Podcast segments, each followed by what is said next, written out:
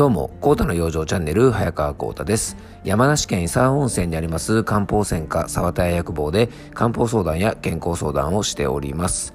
この番組は毎日10分、皆様の心と体の健康のサポートの年内の情報を、私、国際中医師の早川コータと、アシスタントの猫林さんとでね、今日も張り切ってお届けしていきたいと思います。猫林さん、今日もよろしくお願いします。はい。猫林さん、最近ね、実は僕はまた、鬼滅の刃をですね、1巻から読み直していまして、昨日まででね、16巻ぐらいまで来たのかな。そうなんですよ。やっぱりね、もう一回ね、前巻読んでるんですけども、最新巻が出たこともありますし、ね、やっぱり今、映画も話題ということでですね、ちょっと改めてゆっくり読もうかなと思ってですね、最初はですね、結構何巻ぐらいまでだっけな、かなり前巻まとめ買いみたいな感じで買ったので、ざーっとこう読んだんですよね。なのでね、ちょっと深いところまでしっかり読んでなかったんですが、今回はね、ちょっとじっくりめに読んでますのでね、なんか意外と最初流し読みで読んだんで、ああ、こんな話あったっけな、みたいなところとかですね、あ、この人これ出てきたんだとかですね、やっぱりもう一回読み返すとね、いろいろ再発見があるんですね。で、鬼滅の刃はですね、非常に映画も大ヒットしていてですね、で、先日ね、最終巻も発売されましたが、やっぱりね、このタイミングで最終巻を出すかというぐらいですね、やっぱりもうナイスタイミングでね、いろいろこう、いい意味でね、本当いろいろ計算されて、こうやっぱりヒットすべくしてヒットしたのかなという感じもします。でもね、結構ね、こういう風な感じだとね、やり方がうまいよね、みたいな感じでやっぱ皆さん言うと思うんです。確かにやり方はね、すごくうまいと思うんですけど、でもね、そこにあるのはやっぱり圧倒的にこう、クオリティの高さ、やっぱ作品としてのクオリティがですね、やっぱり鬼滅の刃非常に高いかなという風に、なんか偉そうに言うようですが、やっぱりいろいろ漫画見たりとかですね、僕漫画とかアニメとか結構好きなんでいろいろ見てるんですが、そんな中でもですね、やっぱりね、こうマーケティングとしてもすごく上手は上手なんですけども、やっぱり作品のクオリティあってのヒット作だなと思います。ワンピースがですね、ちょっと数年前にね、同じようにやっぱりメディアミックスでいろいろな形でこう大ヒットしてた時期があったんですが、もちろん今もね大ヒットしてるんですが、ちょっとこうブームっぽくなった時がありましたよね。あれもやっぱりね、ワンピースのやっぱり作品としてのクオリティがあってからこそ、あれだけのヒットをしたので、やっぱり宣伝とかですね、タイアップとかだけでは、やっぱり質が悪いものってやっぱりうまくいかないので、やっぱりね、このクオリティの高さはですね、ぜひ原作をね、じっくり読んで皆さんもね、感じていただきたいなと思います。ほら、美味しくないラーメン屋さんをですね、どんなに上手に宣伝してもですね、例えばね、もうゴールデンタイムにバンバンコマーシャルやってもですね、やっぱりクオリティが低かったら、ちょっとは売れるかもしれませんが、やっぱり長くはね続かないですし、やっぱりうまくいかないですよね、クオリティが低ければね。それと一緒で、やっぱり何事もまずはね、商品のクオリティとか、やっぱ提供するサービスのクオリティって、改めて大事だなっていうことをですね、僕自身もね、漢方相談とか健康相談をしておりますので、ちょっとその辺もですね、自分自身肝に銘じてね、常にやっぱお客さんに高いクオリティのサービスが提供できるようにね、いろいろ勉強もね、していきたいなというふうに思ってます。最初にちょっとね、すみません、鬼滅の刃の話ばっかりであれなんですが、あとですね、新春のオンラインセミナーのご案内だけさせてください。1月27日ですね、来月新春のですね、1月27日に、漢方のですね、食養生をテーマを中心としたオンラインセミナーを1月27日の午後8時から Zoom を使って開催します。参加費が1000円になりますが、もしですね、僕の話直接聞いてみたいとか、質問コーナーもありますのでね、ちょっといろいろお話ししてみたいなんて方がいらっしゃいましたら、番組詳細の方にですね、申し込み専用ホームページのリンク貼っておきますので、そちらからですね、ぜひ、お申し込みいただければと思います。はい、今日のじゃあ本題なんですが、今日はですね、お客様とお話ししたり、問診してる時にですね、体調のことをいろいろ聞くんですが、意外と多い症状にですね、結構歯の食いしばりとかですね、こう力みやすいとか、ついつい体に力が入ってしまって、例えば腱鞘炎になったりとかですね、肩こりがひどくなったりすることって結構あるんですよね。でね、今回はですね、そんなね、ちょっと力みについて取り上げていきたいと思います。力を抜くって意外と難しい、肩こり、首こり、夜の食いしばりなど無意識に力んでいる方の漢方的養生法とはというテーマでお届けしていきたいと思います。今日のテーマは力みについてなんですが、体に力を入れるのって結構簡単なんですよね。なんですが、例えばね、無意識に入ってしまっている体の力を抜くことっていうのはすごく難しいんですよね。皆さんもね、自覚はないかもしれませんが、僕らの体ってね、実はね、無意識に、体に余計な力が入ってしまって、力みやすい状態に結構なりやすいんですね。で、肩こりとかはですね、その最たるもので、肩こりはよくですね、交感神経過緊張のサインなんて言われるゆえんは、やっぱりそういうところにあるんじゃないかなと思います。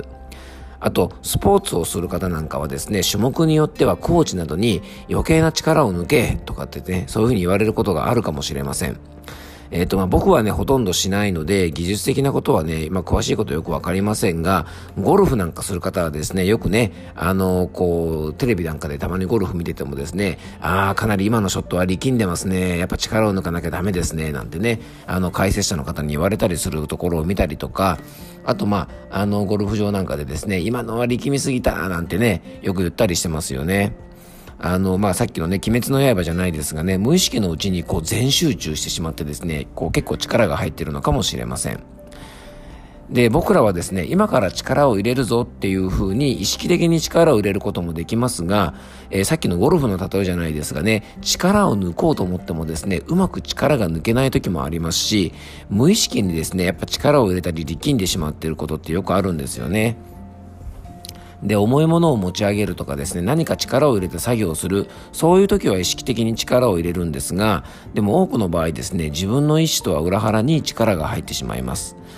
例えばね、車の運転中とかですね、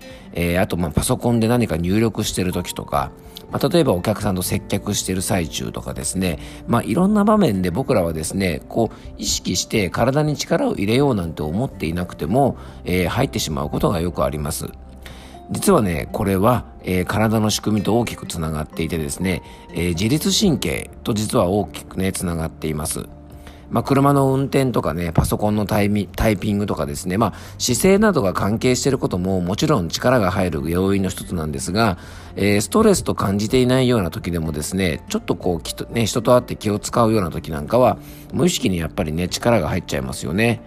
で、これはね、さっきも言ったように、自律神経の中のですね、交感神経という方が優位になっていると、筋肉が収縮して力が入ってしまうと考えるんですね。で、自律神経というのはですね、自らの意思とは裏腹に、体がですね、その時その時に適した状態にするために、体をコントロールするために備わっているシステムなんですよね。なので、精神的にですね、少しでも緊張があると、無意識に体はですね、今は緊張してるからピンチなんだと考えて、ピンチを脱するためにですね、すぐ体を動かせるように筋肉をね、俊敏に動かせるための交感神経というのを優位にします。素早く動くので、筋肉は常に硬直した状態なんですね。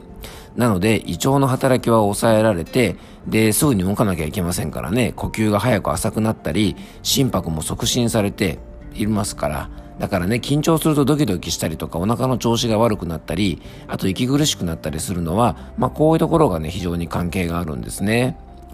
で、夜寝てる時の食いしばり、これもね、冒頭にお話ししましたが、非常に多いんですね。要は歯ぎしりをしたりとかする方なんかはこれですし、肩こりがひどい原因が夜の歯の食いしばりだったなんてことは非常にあるんですが、これはですね、いろんな説があるんですが、一つはですね、日中にストレスなどが強くですね、受けることがあったりとか、ストレスを受けやすい方、ストレスフルな状態だと、交感神経がですね、非常に優位な状態が常に続いてしまいます。そうするとですね、本来は寝ている時というのは、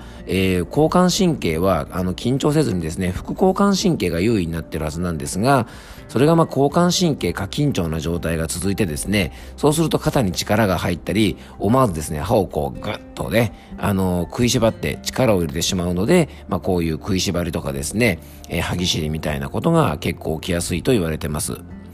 食いしばりとかはですね、寝てる時ももちろんなんですが、長時間ね、ゲームに集中したりとか、読書とか漫画にね、集中したりとかね、ドラマに夢中になってる時なんかもね、結構知らないうちに肩に力が入ったり食いしばったりしてるので、一つのことを長時間やりすぎないようにすることがとっても大切だと思います。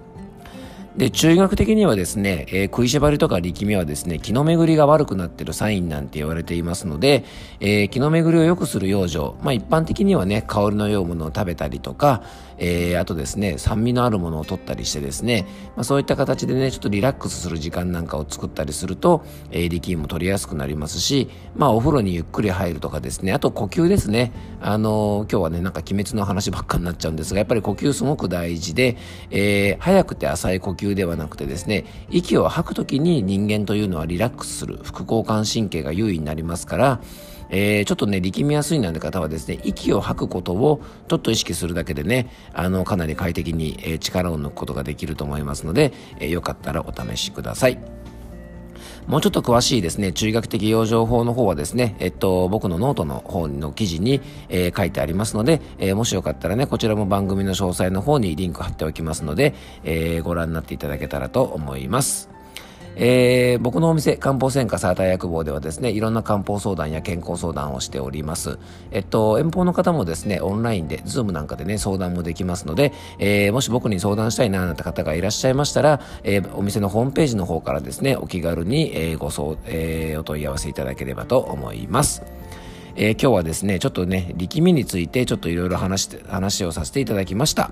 今日も聞いていただきありがとうございました。どうぞ素敵な一日をお過ごしください。漢方専科サーター薬房の早川浩太でした。